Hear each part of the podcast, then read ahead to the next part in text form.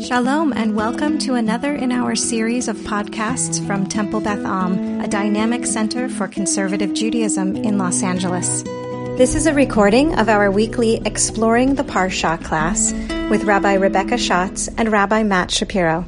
Shabbat Shalom. We are. Um... Catch everyone up on the podcast. A couple of important bulletins. Number one, I taught Rabbi Schatz something about Zoom today, and it's very exciting. Number two, we're able to see Denise's face, which is also very exciting. Number three, just making sure everybody knows, as I definitely already did, that Slichot is tomorrow night. Rabbi Schatz, as you were.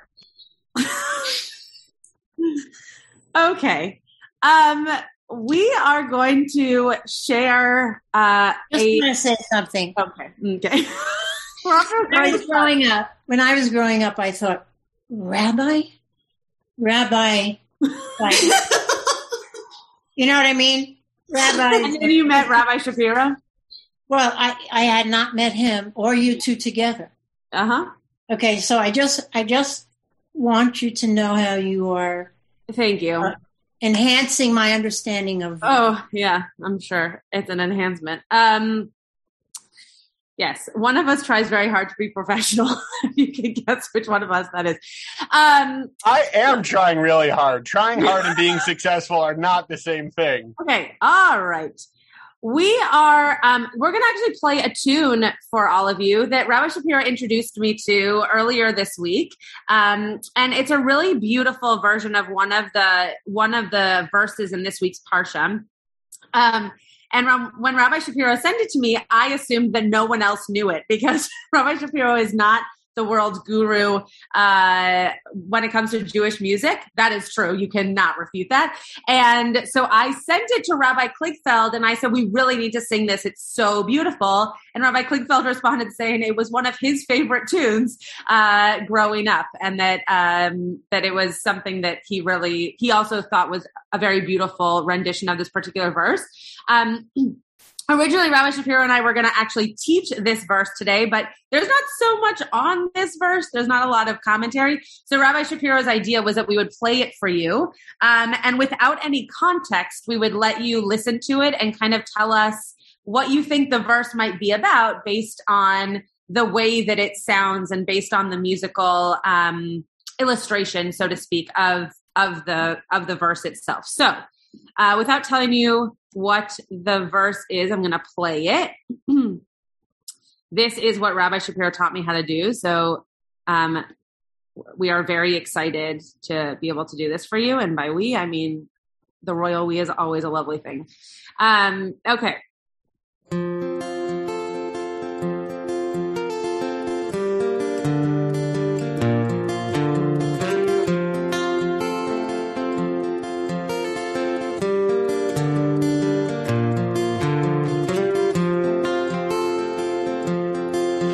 השקיפה ממון קודשך מן השמיים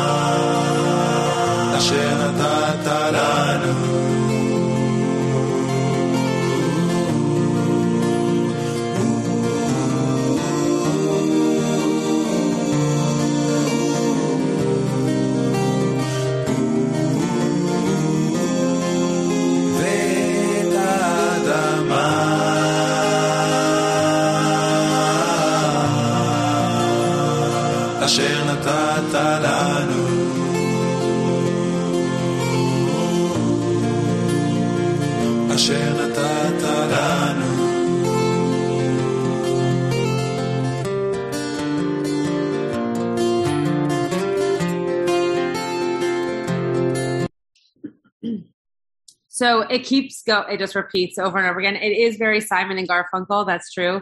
Um, one of the things that Rabbi Kligfeld pointed out to me that um, I assume Rabbi Shapiro also knows, but Rabbi Kligfeld was the one who told me uh, is that the people singing this particular group is made up of brothers. And so one of the things that happens when you sing with people who share DNA with you, this is a truth. This is true. This is not just a drosh. Um, when you sing with people who you share DNA with, your your blending is always better. Um, and so it's like particularly beautiful because they're sharing a lot of tone quality uh, in their in their voices. Um, i definitely will post the link in just one second but we don't want to give anything away yet. So what um wh- what do you think this verse is about? What do you what did it make you think of or or feel even if you couldn't understand the words or know what they mean It was beautiful, and it reminded me when you of the song that you did with your brother and dad my brothers um, and your father. You did some kind of song together. I don't remember wh- I- whether it was in one of the classes that we heard it or I just heard it on Facebook. Oh, the, the pa- oh, on Passover, the song that my brother wrote. Uh, maybe, Okay, yeah, yeah. Uh, interesting.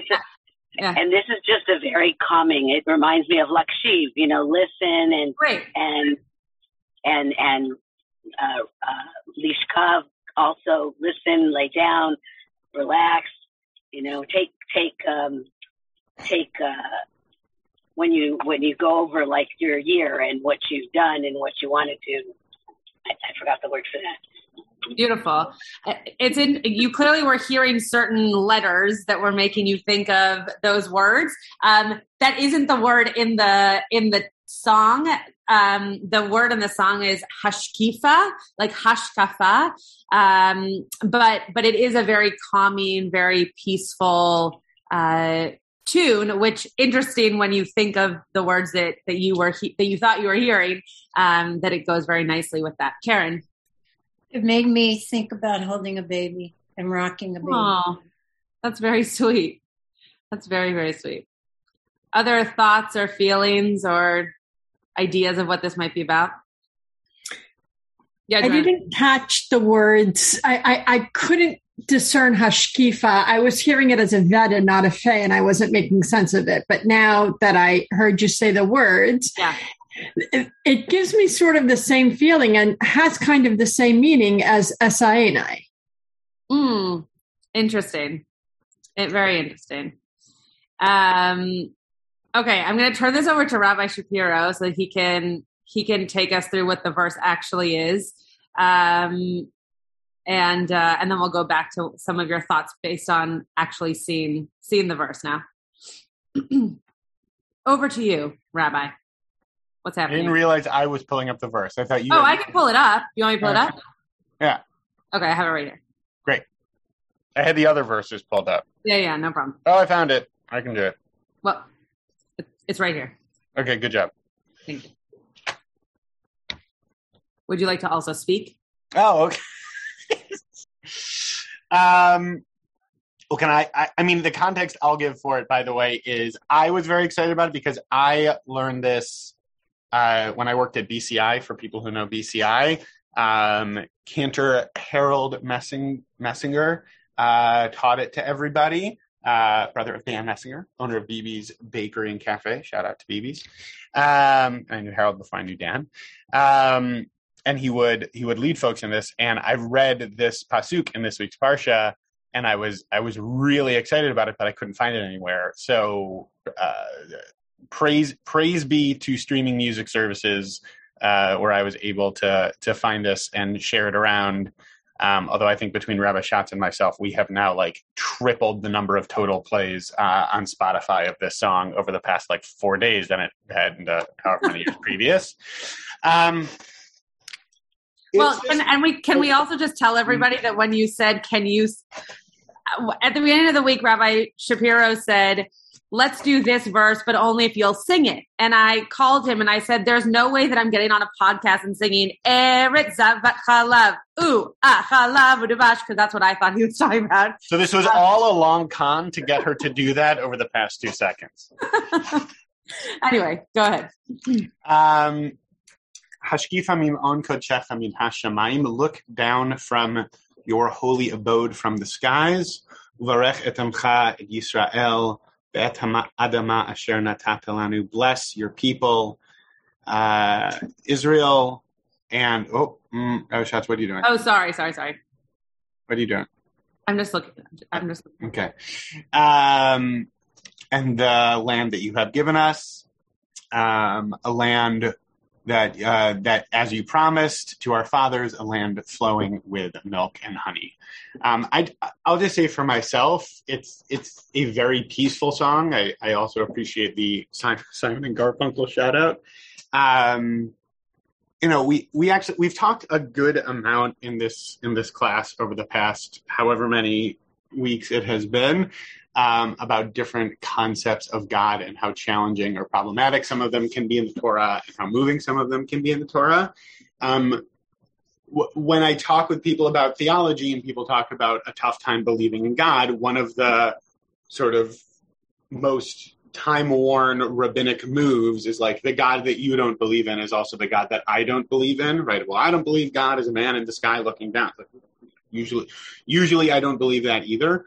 And there is just something, maybe it's because I have the music in my head, the idea of God looking down from a holy place and granting us favor. And I think this speaks to the power that music can hold in addition to words and analysis and translation. And as Rabbi Schatz alluded to, I am of the four clergy at Temple Beth Am, I am not the music guy, um, but there is still definitely something about the power that music holds to be able to shift and elevate and reconfigure um, the way that that at least I think about um, this verse. That's kind of what what I, I, I don't have much more to say on it other than that, but I think it's a really lovely piece, and uh, even though it's a bit atypical for our time together, uh, I'm glad we got to share it a bit. So it looks like Rabbi Schatz has something queued up that will be oh. spectacular. Um, thank you. That's so nice. Um, I I do think that it's interesting. Some of you have probably heard the word hashkafa. Like if you have a hashkafa on something, um, it often means that you kind of give it your okay, right? Like a, a or um, um, uh, what's the what's another word for that, Rabbi Shapiro? Like your um, my hashkafa is like the way that I do things sure i think it's a little bit stronger than perspective because it's like how you might ritually do something or ethos. what? Ethos. Ethos? Sure yeah. Um many of the things that happen at temple beth am you know in this era versus the era before and the era after rabbi Kligfeld are based on his hashkafa right are based on how he wants the community to be um, seen and run and um, and held together. And so I just wanted to show you that this word hashkifa, right, which means to look down, is the same as the word hashkafa, which is to kind of oversee, or as you can, that's why I call it the dictionary here. You can see in the different forms of the word, it's to look maybe down upon, which obviously in English we think of as a little bit more negative than what it actually means, but that someone, we can just keep on using Rabbi Kligfeld as an example. Rabbi Kligfeld is above the decision making it so that that all of us are the ones who are holding by the decision but he ultimately is the person um, who makes it. So he uh, he has his hashkafa, right? Just like in this in this verse, we're obviously not talking about Rabbi Kligfeld, we're talking about God. Um, but that that God would look upon the people um, and and be able to like see everything that's that's below God uh, and everything that has been given to the people. The thing that I really loved about this, um, the musical kind of illustration of this, is that similar to what Rabbi Shapiro shared in terms of not loving to think about God as like the guy in the sky on a throne, um, but that it everything that you all said about rocking a baby or feeling like you're going to bed or very soothing or all those things, like that can all be heaven, right? That can all be a holy abode. Any of those experiences, right? Elon and I are both at different different beaches but both at both at a beach right now and for me like that is a little slice of heaven right being able to be near the water um and and i think it just it defines for all of us that there are there are different ways of defining what it what it means to be kind of in God's um in God's land and and to see it as little pieces of heaven for each and every person. Um that's a drosh. That's obviously not what the verse is saying, but uh, any thoughts now that you know what the verse is based on having heard it? I thought maybe Rabbi Shapiro, I'd play it one more time and then people could look at the words and hear it at the same time and then we can move on to the other verses. Does it have to do with God looking down upon us? Yeah. Um, I'm not sure that I understand the question, but the verse does say, yes, that God is looking down on us and on the land that God has given us. Is that what you mean? Yeah. Yeah. Um, okay, let me, I just have to stop sharing my screen for one second to do this. So give me, give me a second here. Um,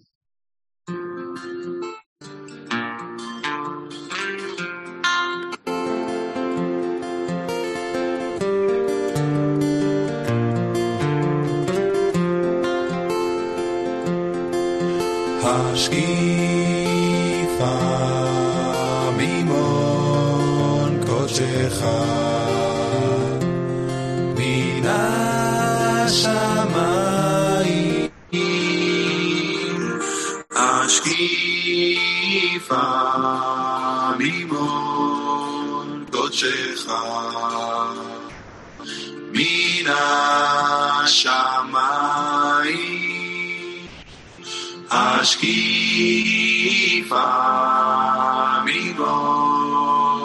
Chesam.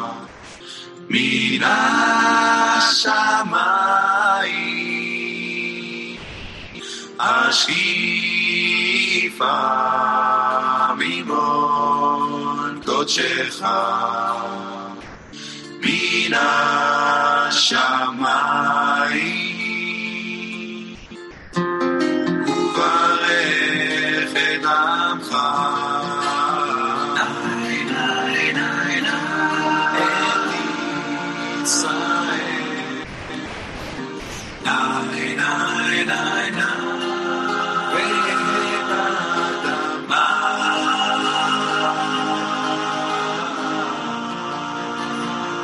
Hashem Tatarana.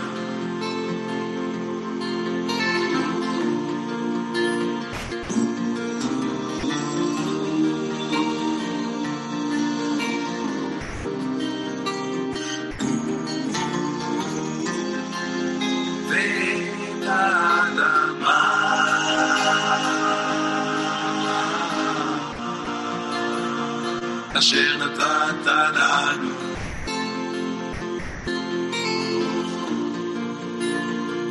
אשר נתת לנו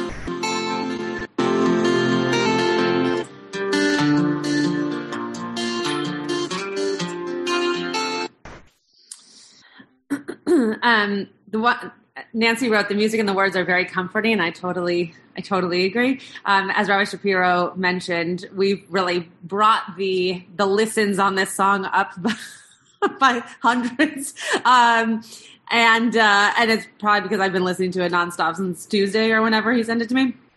Um, but the thing that I just noticed when I was looking at, and for those of you on the podcast, we didn't actually say which verse in Torah this was. This is chapter 26, verse 15.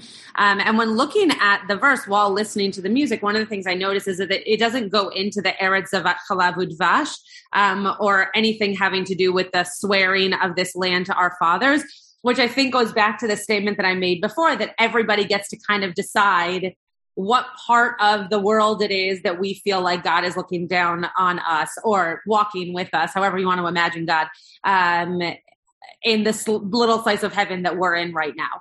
Um, and what it, it doesn't have to be the land of Israel. It doesn't have to be a land that was um, given to us in Torah or in history, but can just be the land that we are living in now and feeling God's presence in wherever we are, uh, which I really appreciate about the musical um, artistry of this particular tune.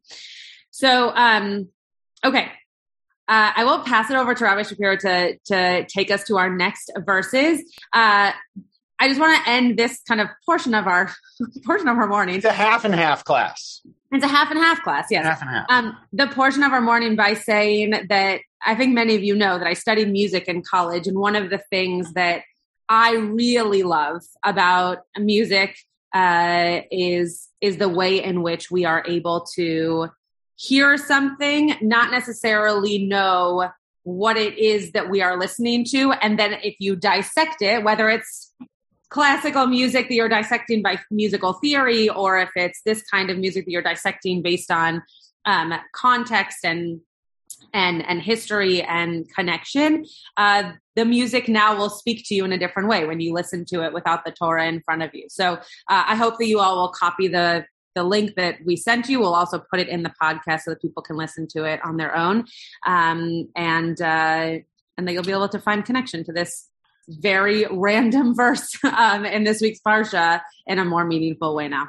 This group is going to get like a royalty check from Spotify for like you know ten bucks, and it's going to be more than they've gotten you know in the, the entire time. It's, they're going to be like, "What is going on?" Yeah, they're going to be they're going to be very confused, but that's okay. I am also very confused. Okay, uh, let's look at some verses more in our usual way. Without Shall- music. What? without music. Without should I chant? Should I chant them? Should I? Should I? Chant? Oh, yeah, you should. Nope. Oh. Yes, I think that one of the things we've been missing in this class is that Rabbi Shapiro has never sung for us. That's we not know true. that Rabbi That's not Schatz true. has I a wind up beautiful singing in this class more than Rabbi Schatz does, No. much much to everyone's chagrin. So, Well, I think you need to do a duet. Oh, mm. that would be bad for everyone. I think. okay. We are going to. Oh, am I glitching? Yep. hmm There we go. And we're back live from 1039 South La Cienega Boulevard. Great. Um, okay. We are going to pick things up. Rabbi Schatz, are you laughing and I'm actually coming through or you're just you're just having a good time? I'm just laughing at the situation. Okay, good. Um, we're going to pick things up uh, a skosh lower, uh, further along in the parsha. We're going to not not do as deep a dive as we usually do in, in these verses, but they caught my eye, and think, I think they offer some some interesting pieces to explore. Um, so we're going to pick it up in chapter twenty-seven. We're gonna we're gonna look at verses two through four, but I'll I'll I'll, I'll give you verse verse one just just for good luck.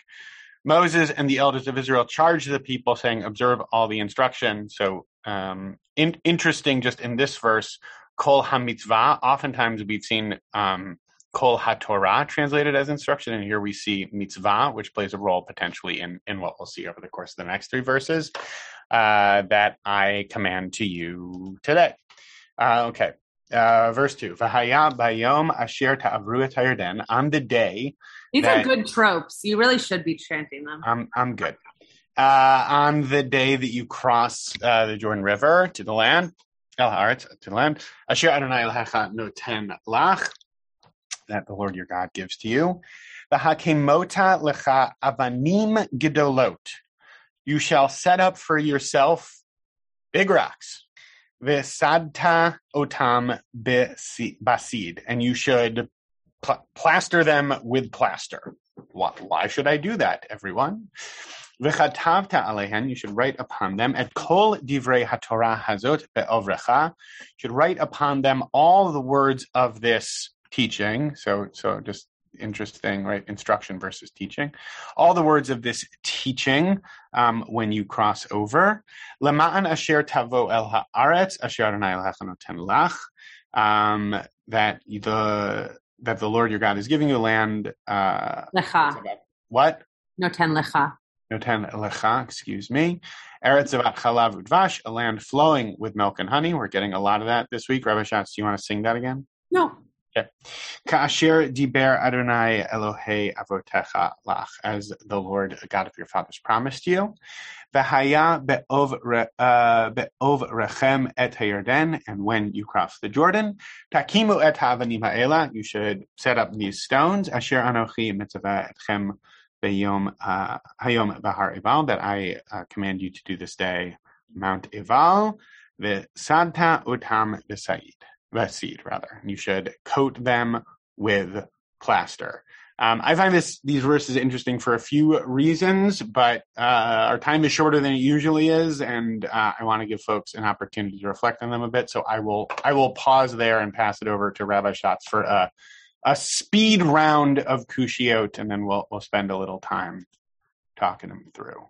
Okay, speed round. Any kushiot that people have about verses two through four? Why, why are we coating the stones with plaster?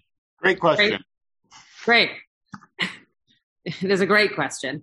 Um, why do the stones need to be coated? Why why is it important that they be coated with something specific? Um, I don't know that I found anything on that, but it is a it is a very interesting question. Yeah, Joanna. I mean, I even want to back it up one more step. Like, why do we even need to set up stones? What's the point of setting up stones? Great, fantastic. What are the stones doing here? What is the point of the? It's also very a specific setup, right? How how big they are, where they go, when they get uh, um, brought, what you put on them. Uh, great. So, what's the deal with the stones, and why why is that important? Other kushiot. Oh, Joanna, go ahead. So you know every time we see torah like our instinct is to think of it in our head as like torah the whole torah the five books of moses Yeah. but here it's just translated as this teaching so what does this teaching mean which Right. particular teaching are we talking about Great. Question. Rabbi Shapiro really liked that question. Fantastic. Denise. So where it says um, to write all the words of this teaching upon the stones, like, I mean, how big are these stones? Yeah. Yep. Great. Yeah. So what um, Rabbi Shapiro right now is trying to buy stones for one of his programs for High Holiday. So when he said to me, "I need to buy," I'm, look, stones, I'm looking for a good stone merchant if anyone has one. he said, "I need to buy stones," and I said, "Well, how big do they need to be? Right? What, like, what, what are we? What are we talking about here? What do we need to do with these stones?" And then also the plaster, like, does it go, do you write on the plaster or do you cover the words with the plaster? Or like, Great. Great. that's not Yeah. clear. It sounds like this is the beginning of you know like the instructions to an art project in third grade right? Like what what, what do you write on the stone? Do you put the plaster over the writing? Do you have to put the plaster down first so that you can put the writing on the plaster? What are all these different steps? Why are they so important? It seems to be that the torah doesn't often tell us how to do art projects but here we are being told to do one. So what what is this all about and what, what's the importance there? Yeah nancy. Why do we have to be told twice? Why do we have to be told twice uh, told what twice Oh, I'm sorry. To set up the stones. So it's in the in Got it. two it says set up the stones and coat them with plaster, and in four it says set up the stones Right. and coat them with plaster. Great, fantastic. Yeah. So again, one of the one of the many questions that we've asked over the course of this this year of learning is wh- why redundancy, right? Why why do we have to say things twice? Um, we know that there's an economy of language in the Torah, so if something is being said twice, there must be a mean a reason behind it. Why this particular uh, instruction? Elon and then Bonnie. Yeah, it's not the only thing that's said twice in these verses. In fact, it says, um, into the land that the Lord your God is giving you in verse two. And then again in verse three, it says, when you cross over to enter the land that the Lord your God is giving you. We, we Yeah. got it from verse two that the Lord your God is giving it. Why, why the extra emphasis on the fact that God is giving us this land? Great. Great. And it even says, uh, Elon, along your lines, it says, the Lord, your the God, tw- twice in verse three. Yes. Yeah, that I think is more just a just an English thing, right? I think that's like that's like saying Rabbi Shapiro as opposed to just Rabbi, right? It's just it's just giving emphasis to the type of name for God. Um, but but yes, it is said multiple times in that one verse. Bonnie, Well, again, there are three times that they mention right when you cross over the Jordan. Yeah. It's also in all three verses. Great. So there's a lot of repetition that we're seeing in these three verses and around a topic that I don't know about you, but I had never focused on before. So clearly not a topic that is, you know, top of mind when we think of Parshat Kitavo. Um, so why is it so important that it's, well, two, two parts that. How come it's become less important if it's said so many times? And how come it was so important in the Torah to be written multiple times for us to remember this seemingly benign and maybe even mundane and silly um, and silly act. Rabbi Shapiro, I don't see any other hands. Do you want to tell us why you were interested in these verses to begin with? Sure. I mean, am I lo- Rabbi Schatz messaged me saying I'm not loud enough? Is this better? Yes, it's much better. Good. I'm not often told that I'm not loud enough, so it's nice to mix things up. Um, I'll give like the meta thought that caught my eye, and then there were some specific questions that I found like a few. Like I, di- I didn't find big chunks on this, but I found some interesting responses to some of the questions that I were asked. So I'll, I'll maybe I'll pepper those in and we'll see what folks think. Um, the the thematic piece that came to mind for me is you know j- just as Bnei Yisrael are at a threshold, like so so are we on the calendar, right? Uh, 10, 10 shopping days left till Rosh Hashanah, uh, but who's counting? I'm not. Uh, Rabbi Schatz might be. Um, so right, we're we're on the on the threshold of our own transition calendrically, um, just like Bnei Israel are on the threshold of a transition geographically and in terms of their leadership. And I think it's an interesting question to ask. Like, as you are moving from one place to another, whether in terms of time or geography, what what are you doing to like anchor yourself to carry pieces forward? To to set up ritually in such a way that calls attention to what you need to be paying attention to. And, and, and that's kind of what what popped into into my brain as i saw these ver- in in addition to thinking it's it's interesting about like the choreography and the stones and the plaster and what goes on the stones and, and what that's all for.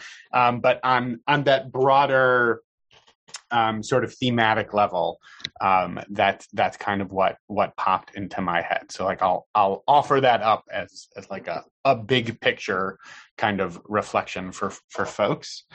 Um, the the question of like what goes on the stones is an interesting one because like I don't know if you guys know Torah is pretty long. Um, so how big how big of of stones are we talking about here? If you're supposed to put the whole Torah on stones, these are some pretty big honking stones right? So so like wh- where are we finding stones this big and we're putting them in the river? And there's a lot of conversation about is it is it the whole torah or not? There's a great there's a great line i saw. So some some people think right? Some say um where did where did i see this? Um some people say that it's actually the whole torah and therefore it was just like a like a miracle. it, must, have been a miracle in order to to fit everything. Um, uh, Saadia Gaon says it's actually just the commandments, right? That it's actually just the, the commandments that get written on the stones, which is an interesting differentiation. Like like the Torah itself doesn't seem to to draw um, a distinction between the commandments themselves and narrative, right? In the Torah, as we've seen, commandments and narrative are interspersed. Um, so it's interesting to to have a commentator say, "Of course, you couldn't fit everything on there. You would just write the commandments." So I thought that that was that was an interesting piece. Um, and yeah, and some folks say, "Nope, the the whole the whole Torah was on there." Um, and it was and it was actually a miracle. Um, the Tal- so people were asking about why why plaster why plaster twice. And the talmud says that the reason that it's plastered twice and this was this was very interesting is that the first sort of set of plaster was to make it so that you could you could write on the stone right and see what was written. But then the second time it says plaster is that you then plaster over what you wrote which is not yeah Rabbi Schatz is looking at me like I'm crazy, which I am. Well, what does that mean? Meaning, like, if I have like laminate. No, I don't think they had laminating machines in the ancient. No, no, no. I don't mean. I don't mean laminate. I don't think. I mean, I don't know. I'm not an expert on lamination. I know about Zoom, but I don't know about laminating. I'm just saying. What I mean is that, like, to cover it in something that will keep it forever. Dafka, Dafka the opposite. Oh. Beca- Because, what it, what it said was it, it's resolving. uh, Let me see. Sort of like paint over it. Exactly. Oh. So it's a, so this is from from Sota, uh, 35b. They plastered it over with plaster, how and and there's a sense there. Um, if you basically because we wonder why is it that Bnei Israel should get stuff that other nations don't, and Mm. so by having the stones there, anyone can access it, but you need to be like curious and go seek it out. Right. So if I, Matt Shapiro, who am not Jewish, I'm walking along the banks of the River Jordan and I Hmm. see some stones covered with plaster, I then have a choice. I can say, oh, that's fine. There are just random, enormously large stones covered with plaster in the middle of the Jordan River. I'm going to go about my, my ancient Near Eastern day. Or I could say, huh, interesting. Look at that. Those stones are covered with plaster. I wonder if there is something there that I might be interested in. I go over and I chip away some of the plaster, and lo and behold, it says, "I'm the Lord your God who took you out of the land of Egypt." Right? That like, but you but you have to like look a little bit closer. Um, is what the Talmud seems to be suggesting, which which is an interesting answer in terms of a it answers why it says plaster with plaster twice B, it answers sort of the ongoing question of how come Jews get Torah but other nations don't, even though C, it doesn't seem to make a whole lot of sense as a biblical art project. Um, so so that that was just like an interesting piece um, that I found. I'll I'll offer up uh, Joanna a response that I found not from a, a classical source in terms of why do this at all, and then I'll pause and, and you can pop back and forth basically what I saw this this was an uh, out of an article. I want to make sure I get the name of this publication right. Uh, the this is out of out of something of an article I found. the The title of this article is uh, "What Do These Stones Mean?" The Riddle of Deuteronomy 27, and it is an article from the Journal of the Evangelical Theological Society, which.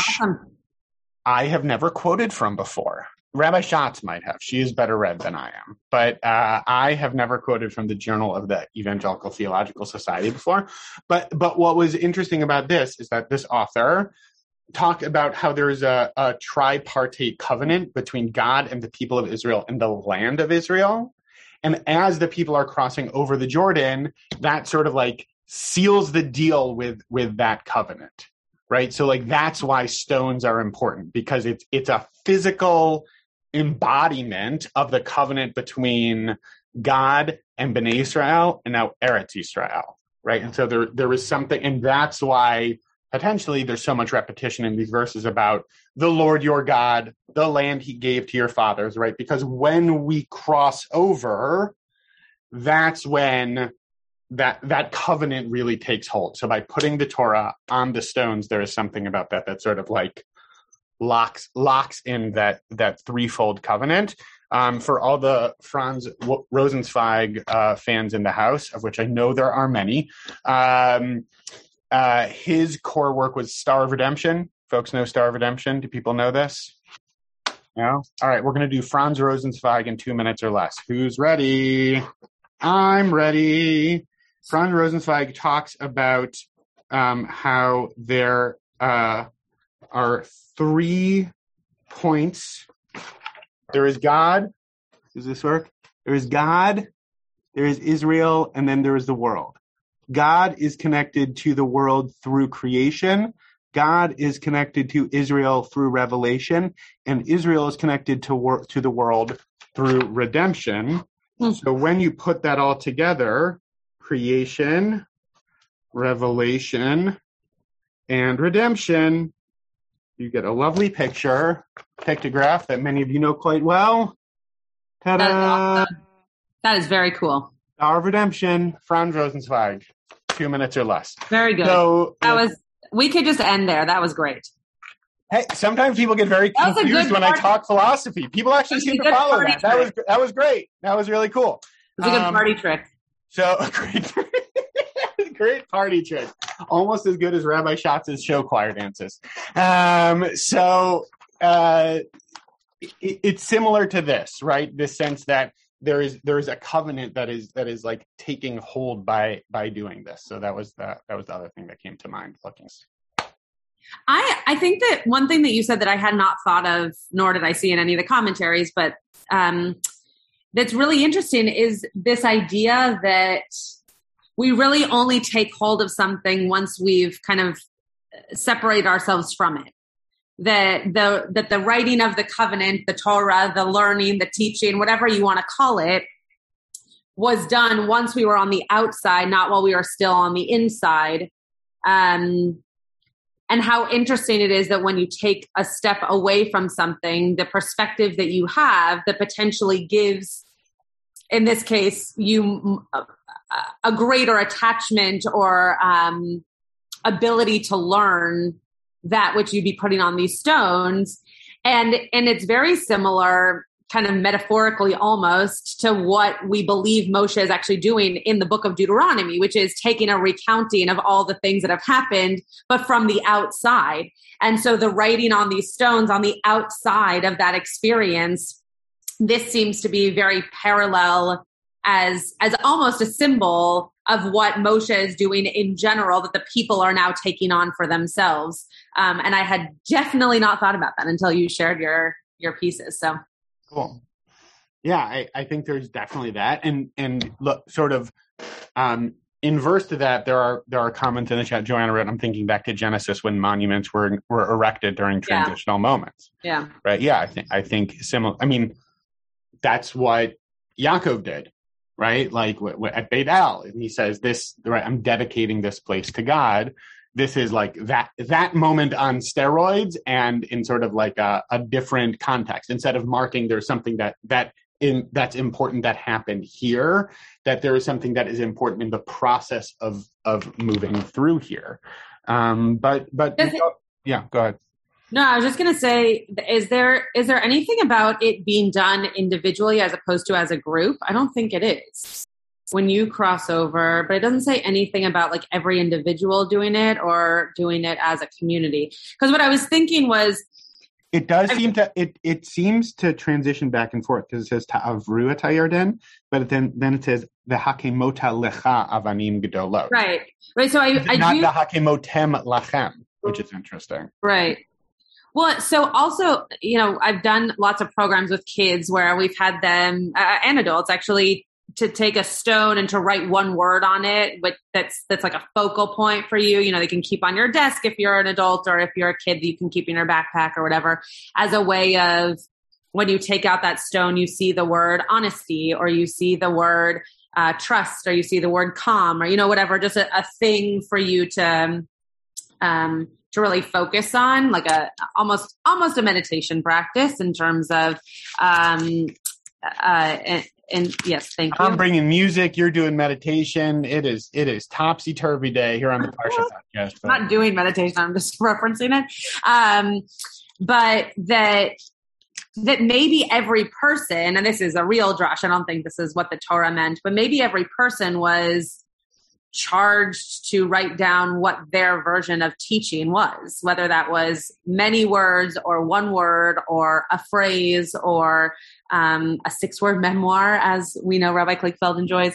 Um, or whatever, or a moment, right? Maybe it was a story that maybe it wasn't the teaching, capital T, right? That that maybe it was the teaching that you need, that you need to keep with you as you make this transition into a new into a new land. Which I really that's kind of how you set up in terms of the time that we're in right now. But I really love the idea that it could also be for any time. It just needs to be something that you need to focus on. Are you ready for for an even wackier drash? Yeah, I didn't think that was so wacky, but yeah, sure, go ahead. Well, no, but Yes, well, we're I- talking a lot. Maybe I'll put. Mm, I'm going to say this anyway. This is this is something that I'm very confident is not the pshat. How's that? Okay, great. Who's it by? Oh, you're me. I'm just me. I'm just making it up right now. Uh, no, I'm just something that I noticed. You're looking at me like I'm crazy, which I Because you're showing us something. Yeah, yeah. So if you look right, so this word, um, seed, uh, plaster, right? It's Yeah. this in in verse uh, verse two and in verse four. Those are the only two times that that shows up in the Torah. You know, Uh-huh. you, you know me. I I, Yeah, you like that? I Good. like that.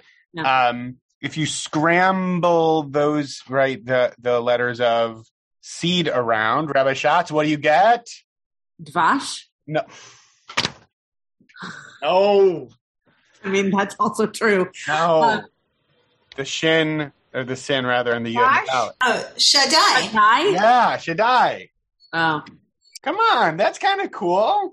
It only shows up twice in the whole Torah, and you can talk about like your your as you do this. I don't know. There's there's something there's something kind of cool. Yeah, no, I, I, I, I could, yes, there is a drash there for There's a sure. there. No, I, yeah, I, I like that. Um, anybody, we've spoken at you for actually 55 minutes. So any thoughts, questions, comments? We can keep talking to you. Are you guys going to continue after Yontif? Um, that is a, that is a great kushia that has nothing to do with these verses. Since everything else is being done with before the Chagim? Um, no. So Rabbi Shapiro um, is is going to be really focusing on the um, mental and spiritual health of our community through his. uh, Center for spiritual growth. I was But getting this there. class is part of it. My mental and spiritual health. Well, then you can take that up with Rabbi Shapiro. Um, I my my guess is that we that individually we will be taking on different things in the coming year. Um, I am always happy to be pushed to think that maybe this is something that could fit in our schedules. Um, but uh, talk to Rabbi Shapiro about that. And Rabbi Shapiro, it's part of my mental and spiritual health. I think you need to consider that. I will take that under advisement. What we have talked about is, um, and then we should call on Joanna because I think that she And actually we, sh- and we should just, we could just take a vote in this class. And I'm betting Oh. that most people would agree with me on that, right, guys? I think, I think, unfor- I think, unfortunately, preaching to the choir. That was very good, Renee. That was very. I think, unfortunately, this is this is not a democracy. It is a benevolent uh, duopoly. Um, It was worth a shot, though, it was right? worth a shot. I will say we are worth a depending on shots. Uh, But, uh, but um, we are thinking about and and Joanne, I, I apologize, might leave you out a little bit, but we are talking about maybe for the the last class, thinking about getting folks together in person, like still doing it over Zoom, but maybe maybe doing like a uh, a, a Sium or something in, in person or on Simchat Torah. And Joanna, we'll we'll still set you up over Zoom. We'll still we'll still stream it. We'll we'll just like put the laptop on a chair. But Um, in, but in all in all seriousness, before we go to Joanna, um, and then Joanna can have the last piece of Torah since this is well Gamze Torah, I guess. Um, in all seriousness, like Rabbi Shapiro and I love teaching together and love teaching this class. And if it is something that is interesting to people, we would be very uh, compelled to hear that you want it to continue. Um, and it might just be that it has to look a little different, or it can't be a whole hour, or it might just be that it changes in some way. Or maybe we only look at one particular, like the first verse of every parsha, or I don't know, something, just something to make it a little bit different in the coming year, since we would be doing um, all the parsha that we just did for all year again. So, uh, happy to talk offline. Also, Rabbi Shapiro was thinking about a Hasidut class oh. way back. Rabbi Shapiro is just going to be teaching every day of the week in the coming year. Um, it seems so. I'm glad to be able to pass that along. Okay, Joanna. So, two quick things. First, to comment on this very discussion that we're having right now. I'm not sure what contributes more to my mental health, like the actual Torah and learning that we do, or the hilarious banter that happens between the two of you. So, you know, if we can't have a full hour of like Torah and profound learning, if we could just have, you know, five to 10 minutes of Rabbi Schatz and Rabbi Shapiro banter, that might do us. I'm just saying. Sure. Um, yeah.